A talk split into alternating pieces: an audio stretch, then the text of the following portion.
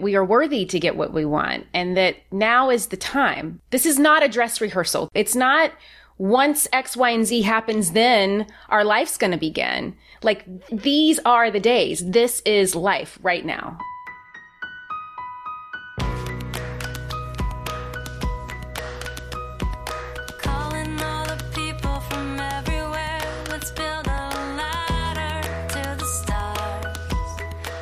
Thanks to Canva Pro for supporting my podcast. Canva Pro is a design platform that empowers you to create and share stunning content in just a few clicks. Get a free 45 day extended trial by going to canva.me slash dreamjob. Thanks to Everlywell. Everlywell is digital healthcare designed for you, all at an affordable, transparent price. With over 30 at home lab tests, you'll be able to choose the test that makes the most sense for you to get the answers you need, like the women's health test or food sensitivity test.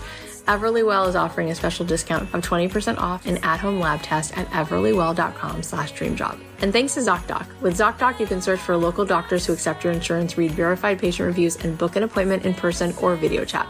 Go to ZocDoc.com slash dreamjob and download the ZocDoc app to sign up for free and book a top-rated doctor.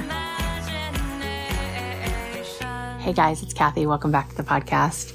So yesterday was my birthday and you may have seen I posted it on Instagram and it's a beautiful, it's a beautiful thing, you know, to stop and have a birthday. I feel like it gives you this big permission slip where you decide that you're just going to be in the best possible mood and you feel so grateful and you feel like the world is in technicolor and you really take everything in and you feel like, ah, oh, how blessed and lucky and what a cool thing. I was thinking my husband also had that because yesterday was Father's Day and I could see like he was beaming the whole day in the same way.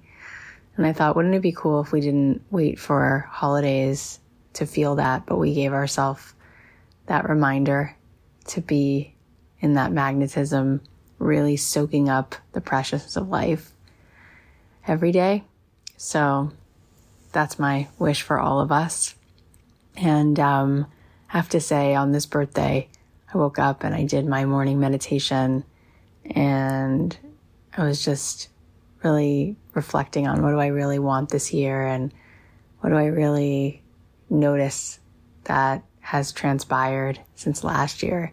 And isn't it amazing when you look back and it's just been a year?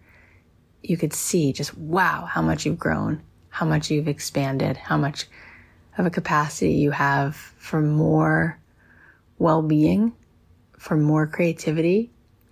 And so I definitely feel that way, you know, and I'm really grateful to Dr. Joe Dispenza and going to his retreats. I'm really grateful to Deepak Chopra and Marianne Williamson and all of the girls on my team and all of my mentors, Rabbi David Aaron. I'm, I'm so grateful for the work of the tools I've been given and the incredible guests we've had on the show and my colleagues who really helped me grow. And all of you, I feel like it's just such an incredible treasure. I don't know if I could ever fully convey what it means to have this community and to feel so lifted. I saw some of your birthday wishes on Instagram and you guys lift me up like a zillion balloons, like that little boy in the movie Up, that Pixar movie where that the balloons lift him. That's how I feel with this community. And I want to tell you one of my dreams for this year is to be in person with you guys a lot more. And so we're going to be taking the podcast on tour and I'll be doing like these events in different cities. So stay tuned for that. That's going to be really fun. I believe the first one we might do is going to be in Nashville. Um, so stay tuned for that. And I'm going to be doing a lot more retreats, these in-person events. They're so good. The last one we did was about three weeks ago, and I said to my team at the end, there's no way I could ever unsee what I just saw. The amount of transformation, the power of what happened in that space in three days. It was equivalent to days and days and days and days and years and years and years of what it would take sometimes searching for that breakthrough, like what we were able to do in just three days. We just collapsed space and time and people just shed tons of this, you know, metaphorical weight. We were able to shift so much and really bring ourselves so much closer to what we want to see materialize and manifest in our life. And it was incredible. And so we're going to do another one. I really can't put it into words. And it's, you know, it's one thing if, if a few people leave an experience, they say, Oh, that was amazing. But truly every single woman who left that experience said it was so much more than they could ever have imagined. And so we just have to keep doing them. So our next one's going to be in Malibu on this gorgeous ranch. It's such an incredible property. I actually got married there and it's going to be August 1st through the 3rd. We are already selling out and it's going to be so incredible. There's going to be a sound bath. There is going to be breath work. There is going to be meditation. There's going to be beautiful work on rewiring your mind for abundance. You're going to love it. So if you want to grab your spot, go to cathyheller.com slash retreat. Boy, would I love to see you there. It's going to be so epic.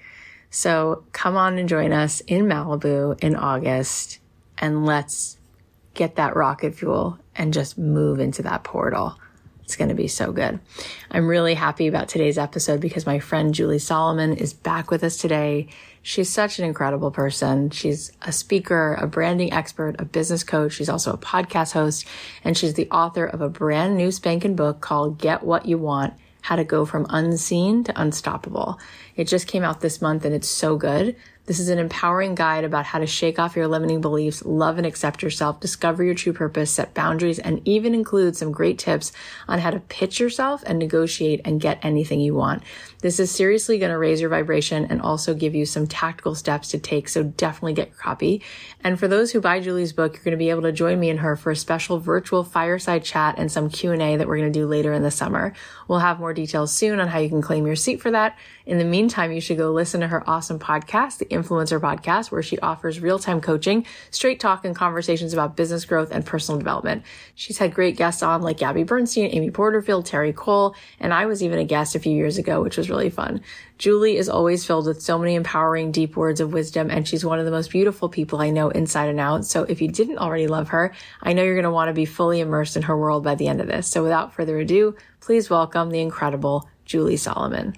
You're the real deal, Julie Solomon. We've had you on the show before, and I think what's most important is to dive into this book because it really is the most exciting thing in the world to tell people that they can get what they want. And you actually believe it.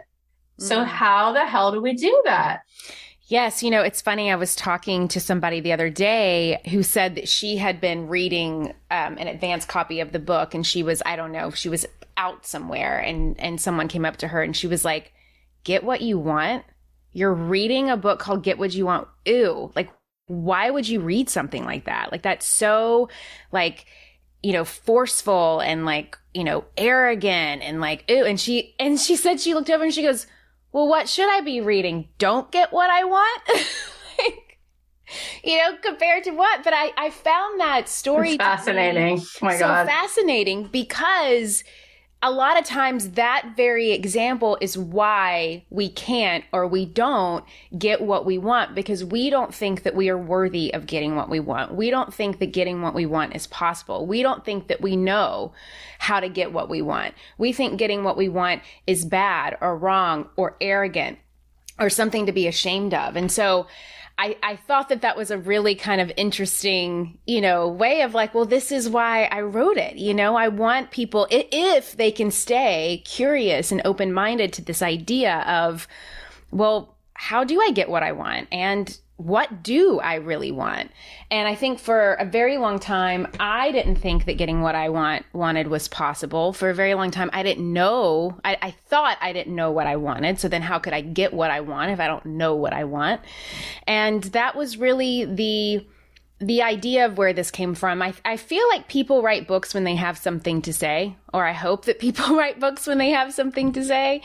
And um, this book came about several years ago, but I think the fact that it's out as of tomorrow, which will be June 7th, and I think that it's meant for this time and place. You know, we've been living in, in a world and in an energy and a space that I I think from my perspective, people feel so disconnected. They feel so disembodied. They feel so disoriented and detached from themselves, from their communities, from their kids' schools, from their, you know, religious affiliation, from whatever that may be to them. They feel so isolated and so alone. And I think now more than ever do we have to remind and remember ourselves the importance of not only striving to get what we want and activating what that is that we want but but really believing that we are worthy to get what we want and that now is the time. This is not a dress rehearsal. This is life literally right now. I was up in John's office like a few days ago and it was so weird. I don't know why. We were talking about something and out of nowhere I just looked over at him and I said you know that this is our life right now like literally right now and we weren't even talking about you know, I don't even remember what we were talking about. But just, I don't know. I had this feeling to be, to say that, to say, this is our life. It's not once X, Y, and Z happens, then our life's going to begin. Like these are the days. This is life right now. And I just, I took that, that moment. And so mm-hmm. it's like, how do we not waste that? How, how do we get what, what we want if that is true? I mean, you just said like eight mic drops in a row and you're right about all of those things. And it is, this is our life. And I just want to start with where you started with what that woman said. Like, what are you writing, reading a book about getting what you want? And what's so fascinating, right, is it's so egocentric because there's no difference. There's no separation between me and you. There's no separation. Like we're all part of this one ocean. And so when one wave rises, it affects the whole tide. You know, when somebody is lit up and in a state of love and compassion and abundance and energy, it affects the whole community, it affects their family, it affects the world. When one person has the courage to be vulnerable, to be excited, to be receiving, to be receptive, it affects everybody. And so for somebody to say that, what they're really doing, since everything is a hologram, is they're basically saying, who am I to get what I want? Therefore, who are you to get what you want? And you are separate from everyone else. So if you would get what you want, I'm going to co-sign that that's about scarcity because if you got what you want, there'd be less for other people. And that is literally not the way the universe works. It just doesn't work that way. So let's unpack some of this because you said very clearly, I think you're right. People don't believe that they can get what they want. Mm. So how do you help them understand that they can and when you said be curious, like what's really here, how do we start to see what we really, what we really want and how we can have it in like the most supersized way? Yeah. I think the first thing is when people say, and I just use this from my own life experience, and then when I uh, hold space for women and coach them, they'll come to me and they'll say, Julie, I, I, I can't get what I want. I don't know what I want. And, but I think if we pause, my thought is this we always know what we want because we always know what we don't want. And so if we if we are using what it is that we don't want as that driving force and as that compass, it it will lead us to more of what we do want. And I'll give you an example. I grew up in a very with very humble beginnings. My my parents both did not go to college. We did not have a lot of money growing up. My grandparents lived in a trailer, very small town. The only thing that was around me was was just mere survival. If we just, you know, my dad wore a blue collar to work every day, punched the clock, you know, if we made just enough money to pay the bills, then we were okay. If we made just enough money to buy the milk, then we were okay. So this idea of not enough, this idea of limitation, this idea of scarcity was always part of my existence. I didn't know any different as a child. And as I grew up, that compounded into a lot of really negative behaviors and patterns. One with, you know, how I viewed food and my body and how, you know, I would eat to suppress feelings of not being enough. Um, with money, I didn't think that there was enough money to go around.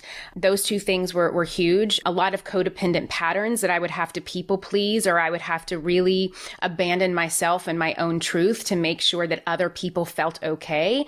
And more so, the more that I could show up and perform and be to other people what they needed me to be and give them really great ideas and make them feel really good about themselves, then the more that I would be validated, liked, and loved. And so my worthiness was always contingent on someone else saying, Julie, you are worthy of this. And so all of this would compound into really disruptive behaviors. And as I got older and I went to college and I studied a lot, and I think also due to that scarcity mindset, I am someone who is massively relentless, which can serve me well and also serve me not very well. So I will do and grind and go and like, I will work, outwork anyone and outwork you even more. And when you think I can, I'm going to outwork and outwork. And I mean, that's just my mentality. I go, I go, I go. I don't have time to be because I've got to do. And that was who I was for a very long time. And so what happened was that I was able to start a really great career. I was able to start getting re- eh, respected and admired for my work, which of course, like my people pleasing heart, that just filled me up so much.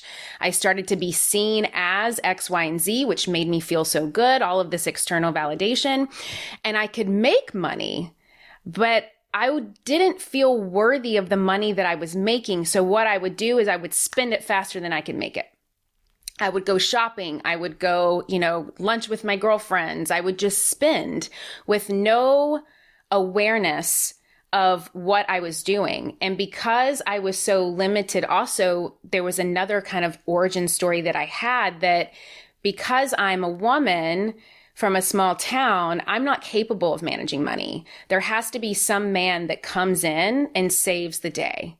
And the man's going to work and balance the checkbook and pay the bills. And then I'm just going to be over here, you know, with my cute little job, just kind of doing what I want to do. And isn't that cute? you know, she's got a little job, but the man's over here like really taking care of stuff.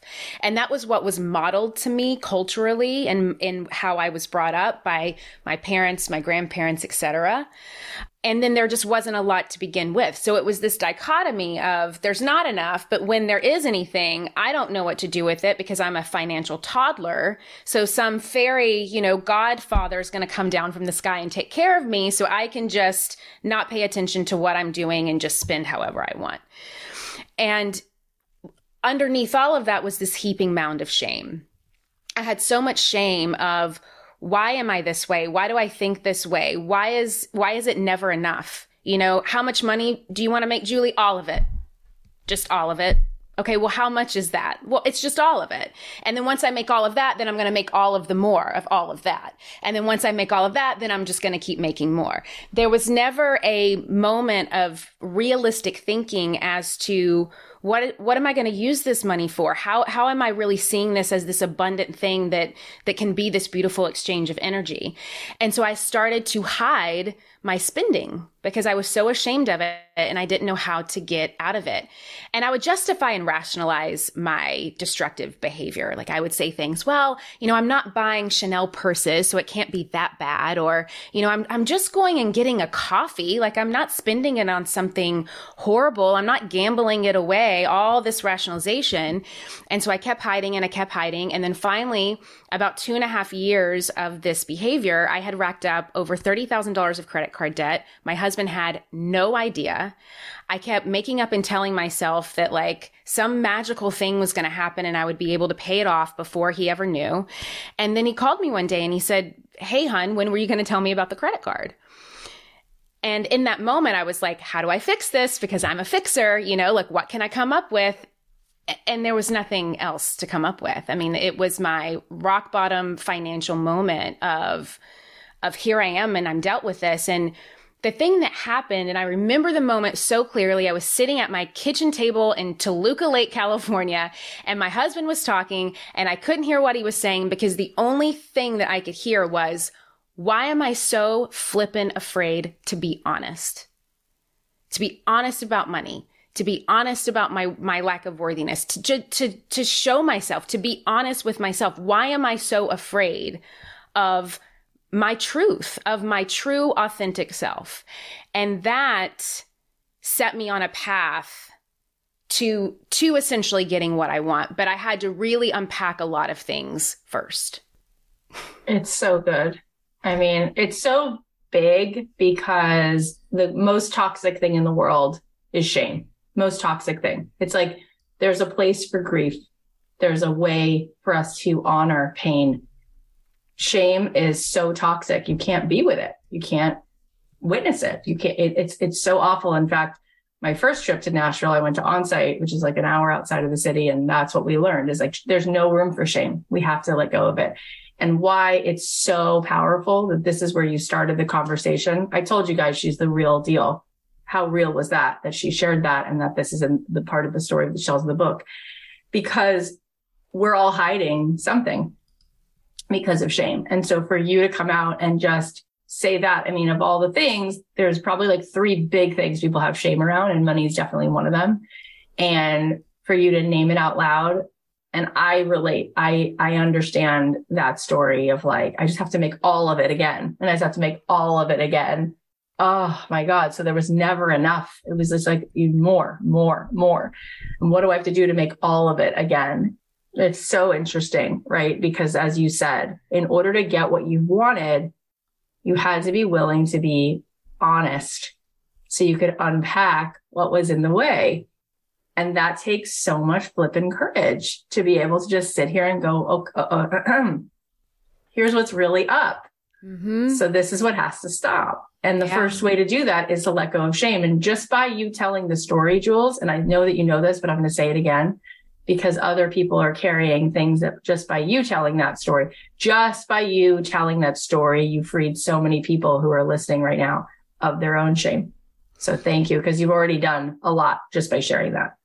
Thank you. And I feel like it's important because maybe there's someone out there that's like, this girl is freaking crazy. Like, she can't balance a checkbook. Like, what is wrong? You know, but it's like, maybe it's not money for you, but maybe it's food, you know, or maybe it's, maybe you're someone that tells yourself that the only way that you can go out and have a good time with your friends is if you drink you know, or maybe it's the only way that, you know, I can be accepted or seen is if I, you know, do X, do ah. work, work out five hours a day, or I have to drink in order to have fun, or, you know, I can never get my body the way that I want it. So who cares if I eat all these donuts?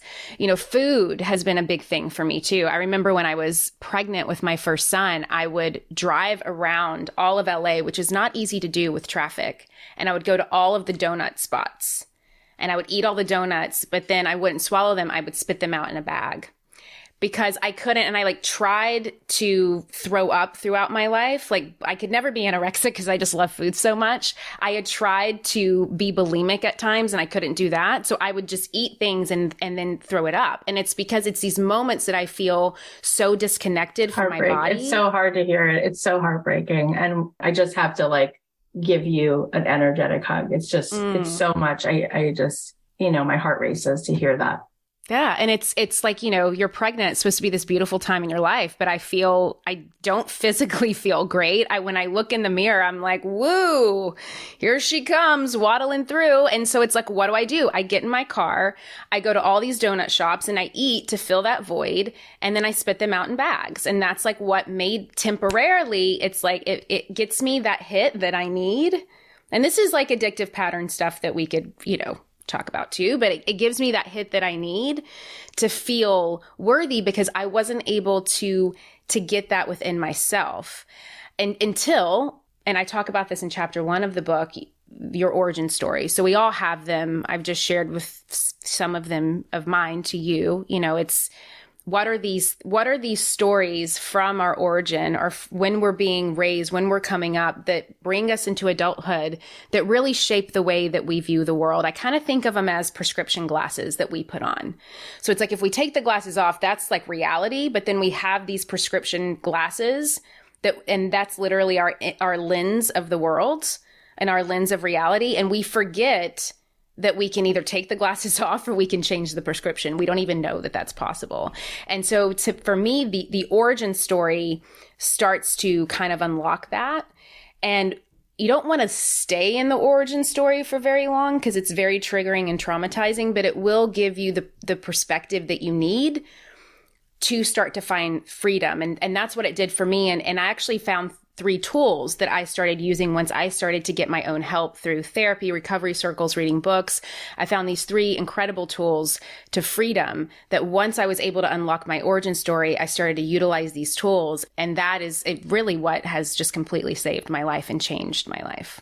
Well, I can't wait to dive into those tools right now. Before we do, I want to ask you, because you talk about it in the book, how to overcome self-loathing, right? And so it's like before we can do the, the work on what these tools are, it's like it's one thing for us to name the thing that we are ashamed of, but it feels like a really big leap to make room for ourselves and love. Like when you say in the book, overcome self loathing and feel good about who you are, it's like, well, I can name it. That would take a lot of courage, but I could say it out loud. But then for you to tell me that I have to find a way to overcome how much I hate that about myself is really hard. And I remember when I was first taking mindfulness classes at UCLA and my teacher used to say that every single day we should have tea and invite all the parts of ourselves to join us, the parts that are brave and the parts that self sabotage, the parts that are liars and the parts of us that are really unbelievably courageous and strong and compassionate and everything in between. And there's again, everything's a hologram. So to the extent that you will judge yourself and not like parts of yourself, right? You're going to do that with other people. So that gets put in the water of this whole ocean. And we don't want to do that. We want to make space for other people. And the truth is that when other people tell us their flaws, we immediately love them even more. We get it. We go, Oh my gosh, I understand. I have parts of me that are self-destructive. I love you anyway. Right. And by the way, this is where I say like love is not something that's earned. It's just given. It's just a gift. Another Nashville person shared that with me in that way, which is Donald Miller. He writes about it in his book, Scary Close. And he usually writes about business. And then he also has some beautiful writing no- novels that he's written, but he writes about his own journey with learning to love himself and letting his wife in. And he goes, and I realize love is not earned. It's not like, well, I like this one of your qualities, but I don't like this one of your qualities. Love was just a gift. Right. So how did you learn to do that so that you could then take on you know, these tools that were helpful. And then we'll talk about what those tools were. Yeah. I, you know, it's th- that, that really is the starting point of, I didn't really believe in my own worthiness to receive that love just because I was me. You know, I thought I had to be someone else or I had to achieve something or I had to perform in a certain way. And so the first thing was me becoming just aware of that, of that thought like oh this is this is what I'm I'm choosing to believe that just me being this a human being on the planet is not enough to receive love. The second thing is that I had to let it begin with me. If I really expected to give love, receive love, show love, I had to really start to love myself and I had to start taking stock of the ways and these are just kind of the tools that I used and for me I'm very tactic driven you know the way that I study, the way that I see things, and so it, it it, was very kind of step by step for me. I started to actually take a journal of like the thoughts that I started having. You know what what are the thoughts that I'm thinking about myself on a day to day basis? What are the thoughts that I'm thinking about my family? What are the thoughts that I'm thinking about my business? Are they thoughts that are actually getting me more of what I want? Or are they thoughts that are actually keeping me in some kind of pattern or belief that isn't conducive to where I want to go. So, you know, for example, a thought that I had was that in order to succeed, you had to suffer. And suffering is actually like this badge of honor that if you're not suffering, then you're doing something wrong. Mm-hmm. You've got to pay to play. So that was a really interesting thought of like, oh, well, of course I'm self sabotaging. And of course I'm hitting all these walls. And of course I'm spending more money than, you know, spending money faster than I can make it and then hiding it because I believe that this has to be a struggle. I believe that there has to be some kind of suffer in being worthy of that gift of love and that gift of abundance. So, what could be maybe the opposite of that? That really helped me of just kind of identifying certain thoughts about, and that, you know, just using that as an example that I would have. And it's like, well, what if I chose to have a different thought? Like what what if it didn't have to be hard? What if it could be easy? And then what would that look like? Maybe I, I don't have this knee gut reaction to just go buy a lip gloss. you know, maybe I change the subject or meditate or call a friend or go for a walk instead. Things like that were really helpful for me. And it feels very manual because it is, but it's important that if you don't take the time and again this this goes back to that idea of connecting back to your body and to your emotional well-being and to really understanding what you're thinking and feeling on a day-to-day basis and for someone if you're like me who's just like go go go go go like I, I had to do it i had no other choice at that point I hmm. had to do that. And so it was just these moments. I would carry a, a, journal with me or even put them in the notes app of my phone. And I would just oh, that's an interesting. Okay, I'm thinking this. What am I thinking? Why is this situation a struggle? What am I thinking about it? Oh, I'm thinking that, you know, I'm not enough or people people in my community don't value me or why should I create this? No one's going to care anyway. Or this isn't going to be successful. So why do it? You know, what are these old stories? And then from there I was able to start to create some new ones just by Yeah. I mean, it's amazing because first of all, it takes a tremendous amount of focused attention to do that where you don't go unconscious, you don't go asleep, you are noticing the thought, noticing the thought. And it, it's something we actually could do, right? It's something that we, we know that like I could take that on as a mission today to notice what I'm thinking and, and to write it down. And it really is so powerful. Like your thoughts become things. Your thoughts actually create electricity. And that is so much of like the heavy lifting. Like if you can just find the awareness of, oh, I thought you have to suffer to make money. I mean, oh my God. Like, so you were a match for it. You figured it out. Right. Yep. I was actually being loyal to that origin story. Like, right. you know, we all have a payoff in the thoughts that we think, whether we realize it or not. And I'll give you an example. There was a, a woman that I coach that she always had this cough and she could never figure out she was like ever since i was little i just i have this cough and i can't get rid of this cough. And it's not that i'm really sick but i'm just coughing all the time. And when we started to kind of unpack her origin story she remembered there was a time when she was young that whenever she coughed she got attention. So she correlated this coughing mechanism or like hiccups just this thing that she would do to attention that was the void that she was trying to fill. And mm-hmm. so she was like, "Oh my gosh, I I am subconsciously doing this because my origin story told me that when I did this, I got attention. And so it's it's this, this idea of that which is the, actually the first tool out of the three, which is awareness, which we can talk about in a minute, but becoming more aware of the patterns and the behaviors and the thoughts and the feelings. And something that I also learned is that if it's hysterical, it's most likely historical. Mm. If there is that thing that just causes so much hysteria and chaos and like, ah, in your life, there is most likely some kind of historical pattern that has been happening, which makes you freak out.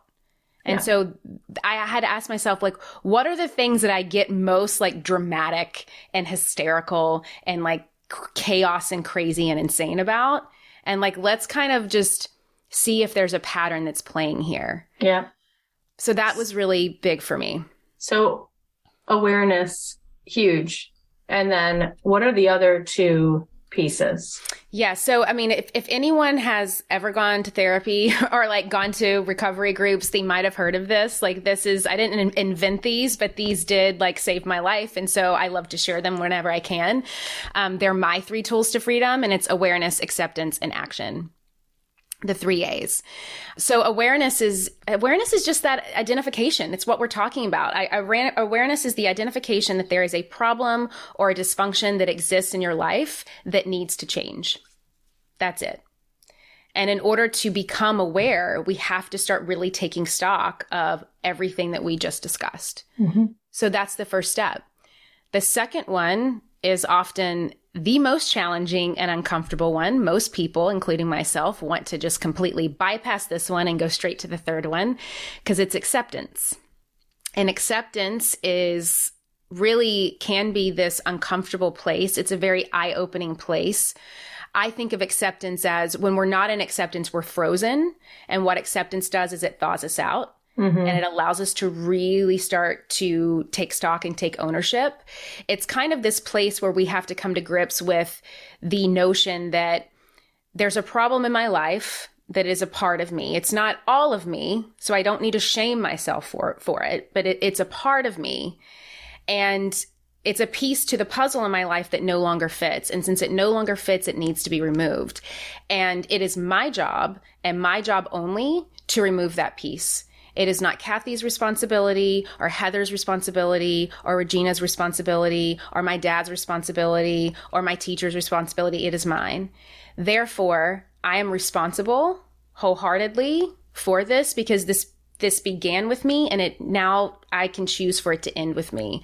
I may not be able to control what happened to me, but now I have to get into this state of acceptance. Can I accept reality on reality's terms? Can I accept this problem, this dysfunction, this person, this place, this thing, this idea exactly as it is and nothing more?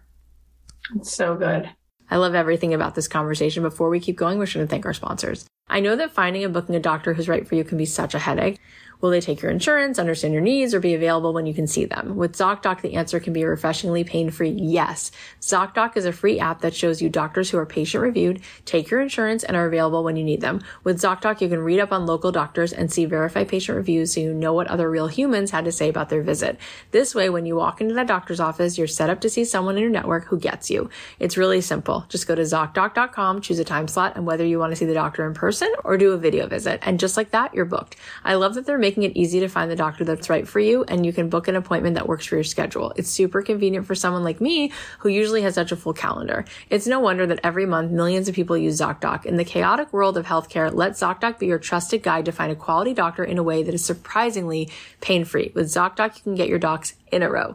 Now is the time to prioritize your health. Go to ZocDoc.com slash DreamJob and download the ZocDoc app to sign up for free and book a top rated doctor. Many are available as soon as today. That's ZocDoc.com slash DreamJob. ZocDoc.com slash DreamJob. I've used Canva since the early days of starting my business, so I love that they're a supporter of this show. Canva Pro is a design platform that empowers you to create and share stunning content in just a few clicks. Designing with Canva Pro is fast, easy, and fun to use. You can choose from thousands of professionally made templates, which are easy to customize with simple drag and drop features, or you can start from scratch.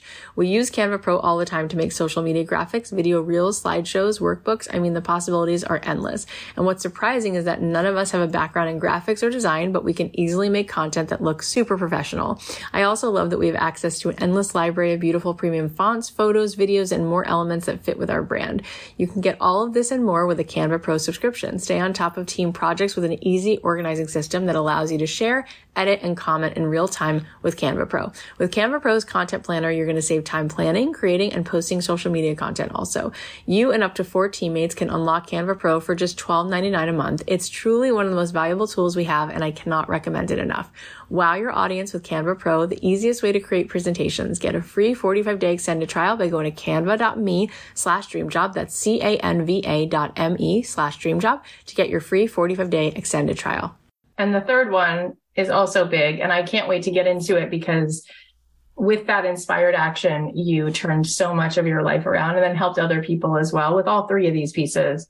So tell us about the action and which is the action that we know is the right action. Yeah, the action is is really the plan that we have to figure out and implement to start to recover and restore and bring back some of the things that have been lost because of that dysfunction. So you know, for me with with my dysfunction with my spending habits and and lying about the debt, the action was to well, first I had to accept, you know, had a hard acceptance with that, and then I had to start saying, really, for me, action. The question that I ask myself is, okay, this is the reality of the situation. Now, what am I going to do about it? You know, um, do I want to be right or do I want to be happy? Usually, I want to be happy.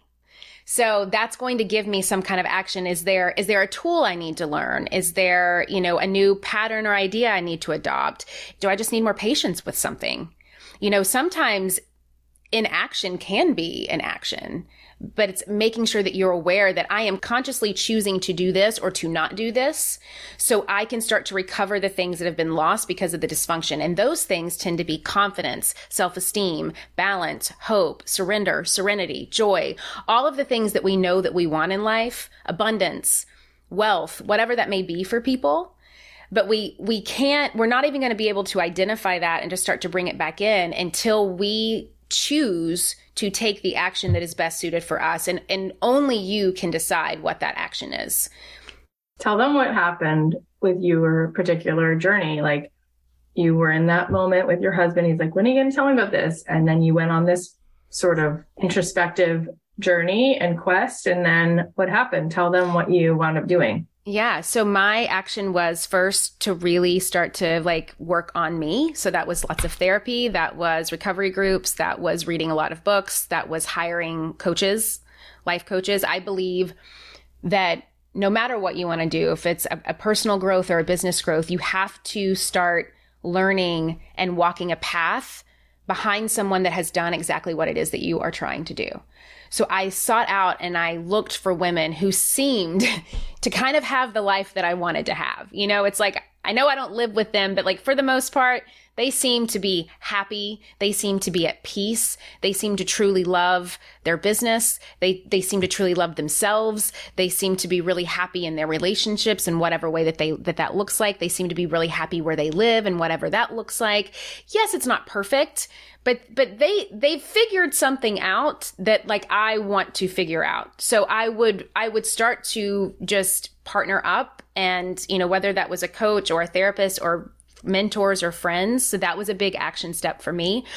And from that, it started to unlock a lot of things. I started to find myself surrounded by different types of women who were thinking at a higher level, who were also working on themselves. We might have not had the same origin story, but we all have those roots of guilt and fear and shame and you know, lack of worth and all of those things that we were getting to the other side of. And so to be able to have them really helped from, um, from a business standpoint, I started to really get clear on what is my purpose and what, what am I really doing here? What really lights me up? How can I be of service?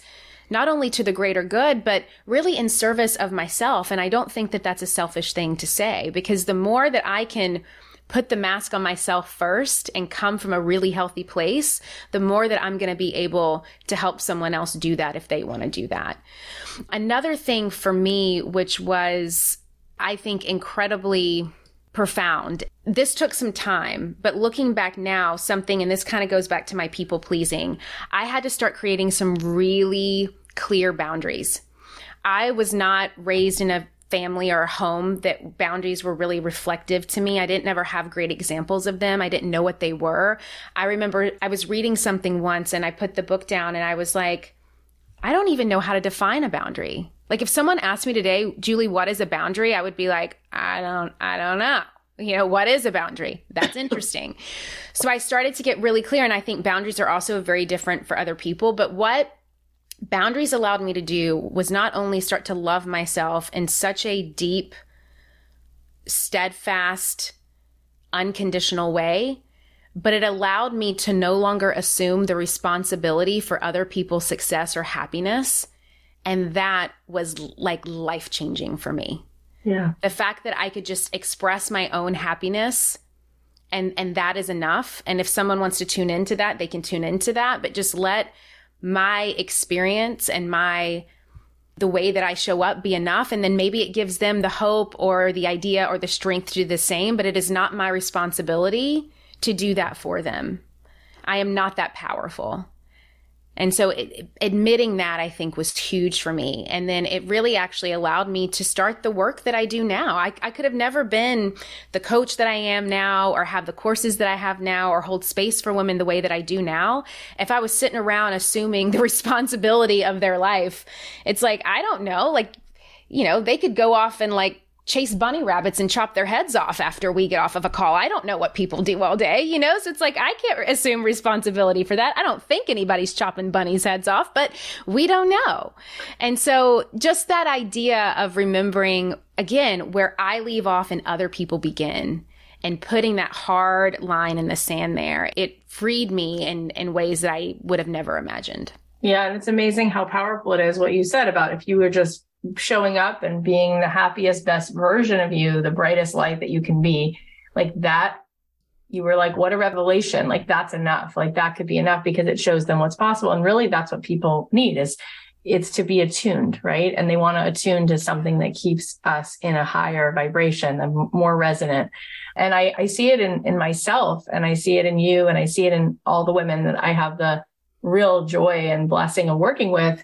And what's fascinating is we, we don't give ourselves time to be in that process. It's like we, we have to know on day one, you know, this is who I am and this is what really makes me unique. It's like, well, it takes a moment because how long have you been practicing that? So maybe you start and, you know, you're hanging out with your friends and you realize that you come home that night and you're like, wow, I, I actually said a few things that were really bold that really are very me. Like, you know, and I didn't worry about being judged. I just said it out loud. Or maybe I did go on Instagram and I'm starting this business and there is something about it that feels really me, but oh my gosh, maybe then you realize there's even more that's actually really you. And you allow yourself to keep finding your way to that. And it, and it gets to be okay that you're on that path and continuing to make those little pivots or big pivots that keep expressing your uniqueness and really allowing yourself, like you said, to set the boundary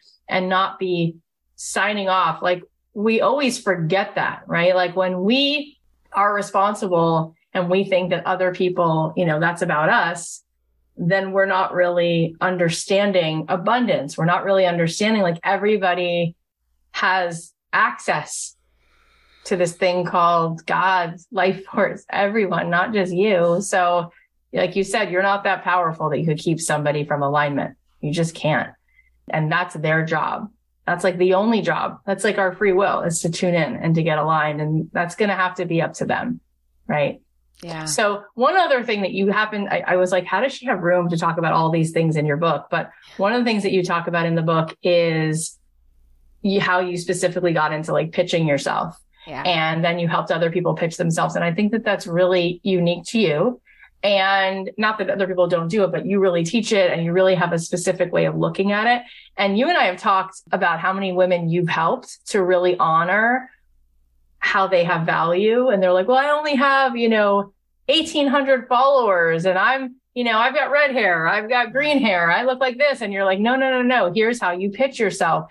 I thought that would be fun if you share that. What what do you what's your approach to pitching? And and she talks about more of this in the book, but what does it mean to pitch yourself and to be able to even see that there's worlds where you can collaborate and get paid to be you and show up in the world? What does that even mean?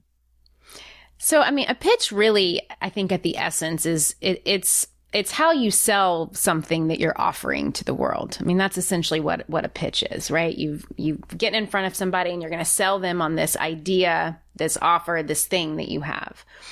The way that I really try to approach it, and this just comes from my years of being a publicist and writing so many pitches and receiving so many pitches, I like to do it from a place that is very I call it the spotlight method. It is, it is serving, really putting the spotlight on the other person and, and serving them.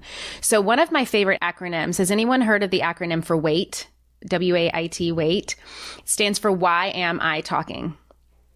And it is so good. And you can use it in pitching very, very well because what it allows you to do is to get really clear on why am I wanting to say what I want to say right now? Why am I wanting to pick up my phone and post on Instagram or send this email or, you know, connect on LinkedIn?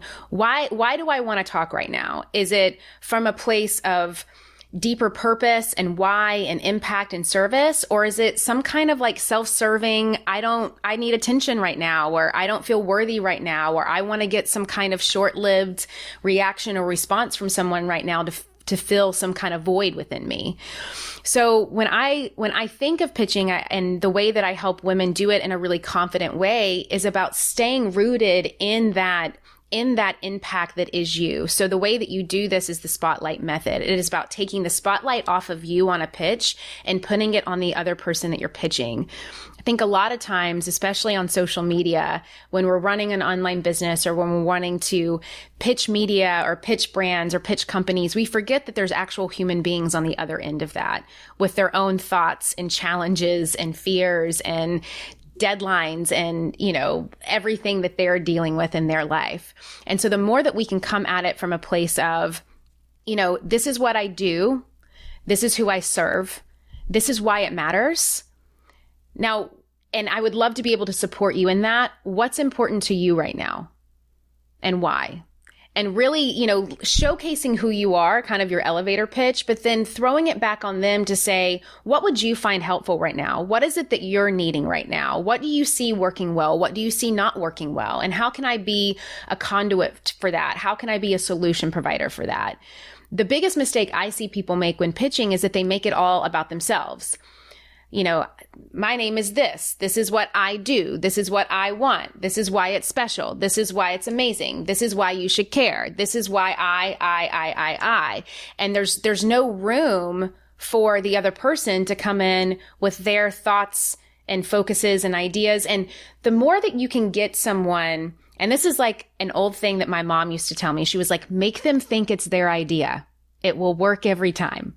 Like if you get someone on board and, and do this in an authentic way, you know, not in a salesy way, but really get them on board so they they are going to have skin in the game. They're going to feel like a collaborative partner in what it is that you want to do. Not only does it not only does everybody get what they want, but it becomes way bigger than I think you could have even imagined in the beginning. And that's that's why I think that with so many of my students and my clients that come with pitching, they're like, "Oh my gosh, Julie, I just went through the course and you know and three hours later i just sent a pitch and like i've already made you know $2500 off of this pitch with this brand and it's like yes because of the the way that you're coming at it is this more impactful focused way instead of me, me, me, me, me, me, me, followers, followers, followers, which really at the end of the day, like that's not what it's about. And so it's about taking you out of that fear based scarcity mindset and putting you more into this collaborative, abundant mindset. Another great tool that I would leave you all with the collaboration also leaves room for negotiating and making what you want even bigger and more impactful. So a question that you can either ask yourself or the person that you're pitching when you're trying to make what you want happen is what would it take? That's it. Like, what would it take to do this partnership? What would it take to speak on this stage? What would it take to get this book done? What would it take to partner with you? What would it take to work with you? What would it take to do this contributing post? Most people don't ask. That's why we never get feedback. We never get information. We think pitching doesn't work because we're not asking them, what would it take to partner up? And that goes back to, well, probably what it's going to take is them feeling like there's value in what it is that you're offering. So most of the time, people don't say no to your pitch because it's too expensive or they don't have time. They say no to your pitch because they don't see the value in what it is that you're offering. So it's your yeah. job to make sure that they see that value. And I just want to illuminate that this can really apply to anything that you are doing. And I'll give you a couple examples so that maybe it'll put some, you know, fireworks, brainstorms in your mind. So, by the way, my whole career started from pitching. I was pitching music. And so I would call every day, cold call a different ad agency. And the good news for me was like, okay, if I pick a, a, a major city like Chicago or San Francisco, there's going to be at least 10 or 20 ad agencies there. So I always had someone new to call. And so I would call them. I would call film, you know, studios. I would call uh, networks, TV networks, and I would always do the exact same thing, which is, what are you working on? I write music, but what story are you telling? Instead of me sending you my last record, I'm saying, what's the movie about? Oh, it's two sisters. Oh, you need a sister song? I'll just go write one. And they would always say, no one does this everyone sends us their music and says, can you, can you use it in the movie? But you're asking the question and I would get the thing every time. So there was that. And I said to so many of the people that I have worked with, for instance, we had this woman who she makes cakes. And so I was like, well, you want to get more work, right? You want to do more of this. This is what she loves to do.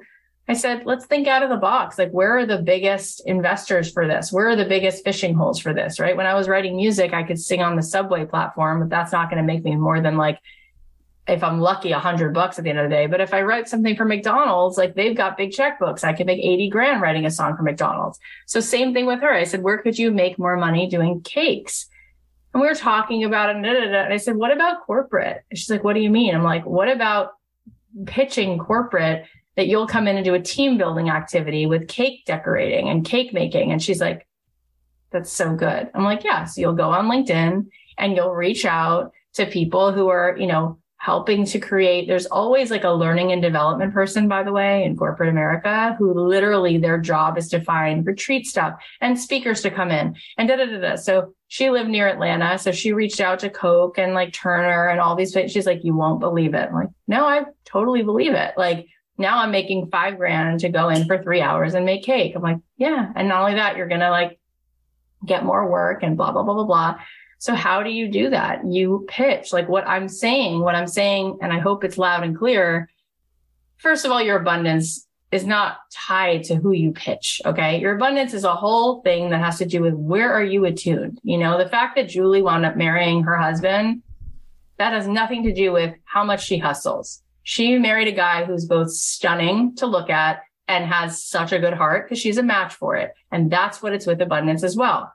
And if you want to build a business and you want part of your abundance to come through that because you just love your business so much and you want to make cakes or you want to coach women or you want to write music, what I'm saying is it's already done. The checkbook is already there.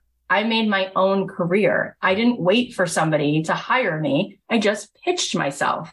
And that's what I'm saying all the time. It's like, you know, there's a thing called LinkedIn. You know, there's a thing called Instagram. Slide into Gary Vee's DMs. Like that's how D Rock got his job following him around with a camera. He said, can I work with you? I will be with you for free for this many days. And if you like my work, you'll hire me to do anything else. Like, great.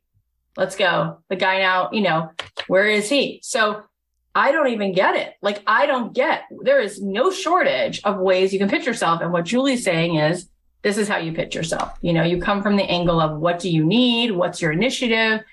So it's really exciting. I have a few more things to ask you, but first we're just gonna take a quick ad break. Take action today for a healthier tomorrow with Everlywell. Their at-home lab tests and vitamins and supplements can help you get the knowledge and support you need so you can become a healthier you. Everlywell is digital healthcare designed for you all at an affordable and transparent price. With over 30 at-home lab tests, you can choose the test that makes the most sense for you to get the answers you need, like the women's health test or food sensitivity test. Everlywell also has high quality vitamins and supplements to support your overall health, including vitamin D3 and omega-3 fish oil. I took their women's health test. It was super simple because Everlywell shipped it straight to my door all in one package. I collected my samples and then used the prepaid shipping label that they included to mail it back to a certified lab. And then after just a few days, I got my physician reviewed results sent to my phone and they gave me a really comprehensive breakdown of my hormonal balance so I can see what areas are normal or which ones might need a closer look. And now I can share the results with my primary care physician to find out what the next steps would be. You can also order vitamins and supplements on Everlywell and start adding them to your daily routine right away. It's so simple. Over 1 million people have trusted Everlywell to support their health and wellness goals, and you should too. For listeners of the show, Everlywell is offering a special discount of 20% off an at-home lab test at everlywell.com slash dreamjob. That's everlywell.com slash dreamjob for 20% off your next at-home lab test. everlywell.com slash dreamjob. Julie, would you mind answering a few questions from the girls on the call? Yes, and I would love to actually respond to Becca Ray for a moment if I can. Perfect. So it's already all lined up, guys. And if you have a question for Julie, put it in the chat. So go ahead. You can yes. start with okay, Becca's. Becca. You brought up such a such an important point. You said I am valuable in and of itself. You know, each of us are valuable. So this is why this idea of pitching is blurry to me. Am I getting that right? So yes, you are valuable. And I'll, I'll, say it like this, Becca, like we just met, right? You don't know me. You don't follow me. We're just meeting now. So I could come to you and I could say, Becca, I'm really good at pitching and I, I know I can help you. Is that enough to get you to buy my program? Probably not. It is my job to articulate the value that I have and the results that I can give you if pitching is something that is important to you.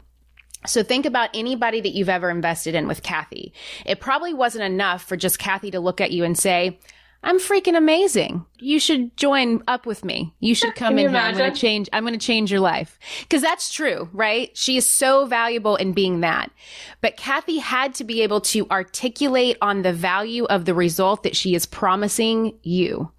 And so that's what I mean with the, with the pitch. It's not enough for us to just be valuable because it's not someone else's job to hunt that value down. It is our job to articulate that value to them and how that value is going to give them the result that they desire. And that's how you get people to happily pay you for your services. You have the right offer, you offer it to the right person, and you articulate the value that's going to give them the result that they desire. Does that good. help? Yeah. Thank you. Sarah's question is a, is one I hear a lot, which is how do you find your thing? Mm, that's such a good one. I have an entire chapter on it because it's such a good one. Your thing to me is really your why. And um, your why is going to be different. I, I actually break it up into two chapters. I have your purpose and then I have your passions. I think the reason why it can be hard to find your things is that a lot of us feel like that every passion that we have is our deep rooted why purpose. And so we feel like we can't give ourselves permission to evolve and pivot and change as we grow because every passion is a purpose. So I kind of look at it as your purpose is your why, your passions are your what, and your passions should grow and evolve as you grow and evolve. So how you find your thing is is getting clear on your why. Why do you want to wake up and share your message, share your impact impact with the world, you know, as if your livelihood depended on it. What is that why for you? For me, like that's freedom. That's why I do what I do every day is freedom. And that's really the only you have to also make sure that your your why is greater than any excuse that you would have for it because we're always going to have these excuses of why we can't live out our why. And so that's my deep rooted why. Now, how I found the things that activate that why, which are my passions, that was from my experience, what lit me up, what I found to be maybe interesting to test out, what people naturally came to me for. You know, people were always, I'm a connector. People would always ask me about ways to connect to people, ways to connect to ideas. And I allowed myself the permission for those things to kind of evolve and even shed away. So, for example, my thing 10 years ago was publicity. I don't do publicity anymore. It doesn't mean that I, that my why is not the same. It just means that my passion has changed. So I give myself the freedom to pivot. Now I find myself kind of doing that same why, which is the freedom to be able to share my message and my voice with the world and connect people, but I do it through podcasting and coaching and writing books and speaking on stages. I don't do it in PR anymore. Does that help? Yeah. People were just asking about the pitching thing. So do you want to send them somewhere as a resource? Obviously, the book. They can all go get the book. I really hope that they will get the book and they will share the book. But you you have a whole there you go pitchperfect.net. Yep. And um, so yeah, there's a whole chapter on pitching in the book, which will really kind of lay a really strong foundation for anyone who's curious about that. If you want to dive deeper, that is the program. And it's actually, if you get in now, it's going to be really magical because we are revamping the entire thing in a couple of months that you're going to get access to some things that we don't even offer right now, like weekly coaching with me on branding and pitching. If they buy the course right now? Yeah. So we're going to, they're just going to get access to some new opportunities in the future that other people won't get because we're about to completely revamp this whole experience. So okay. And then, yeah, wherever books or audiobooks are sold, if anyone loves an audiobook, we do have the audiobook of it. Um, I, as you know, like I'm, I'm a step by step. So pretty much at the end of every chapter, we have like study guides for you so as well. And um, I'm on Instagram at Jules J U L S Solomon S O L O M O N. You can pop into my DMs. I'm happy to extend the conversation there, support you in any way possible. We can talk about pitching and buy my book. Thanks. No, I'm just kidding. Uh, they really should buy the book because it's for them. That's a great pitch. Buy you. my book. It's really not for you. It's really for them. So go buy the book. And thank you, Jules, for coming on. It was great thank to see you. you. Thank you. It was so fun. How incredible is Julie? All right, here are the takeaways. Number one, we are worthy to get what we want. There's no shame in it. Now is the time to claim it. It's not a dress rehearsal. This is life. Don't waste it. Number two, love begins with you. Number three, acceptance allows us to come to grips with the notion that there's a problem that's part of you and no longer fits. It's your job and your job only to remove it. You're responsible for it because it began with you and you can choose to end it with you. Number four, no matter what you want to do, you have to start learning and walking the path behind someone who has done exactly what you're trying to do. Number five, don't assume responsibility for other people's success or happiness. You can express your own joy and that is enough. It might give someone else hope or the strength to do the same, but it's not your responsibility to do that for them.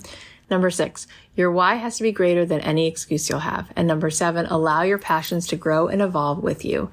Thank you so much for being here. I know you have a million things going on, so I really appreciate that you listen to the show. If you want to get the amazing episodes we have coming up, make sure you subscribe to us on Apple Podcasts or follow us on Spotify, wherever you're listening.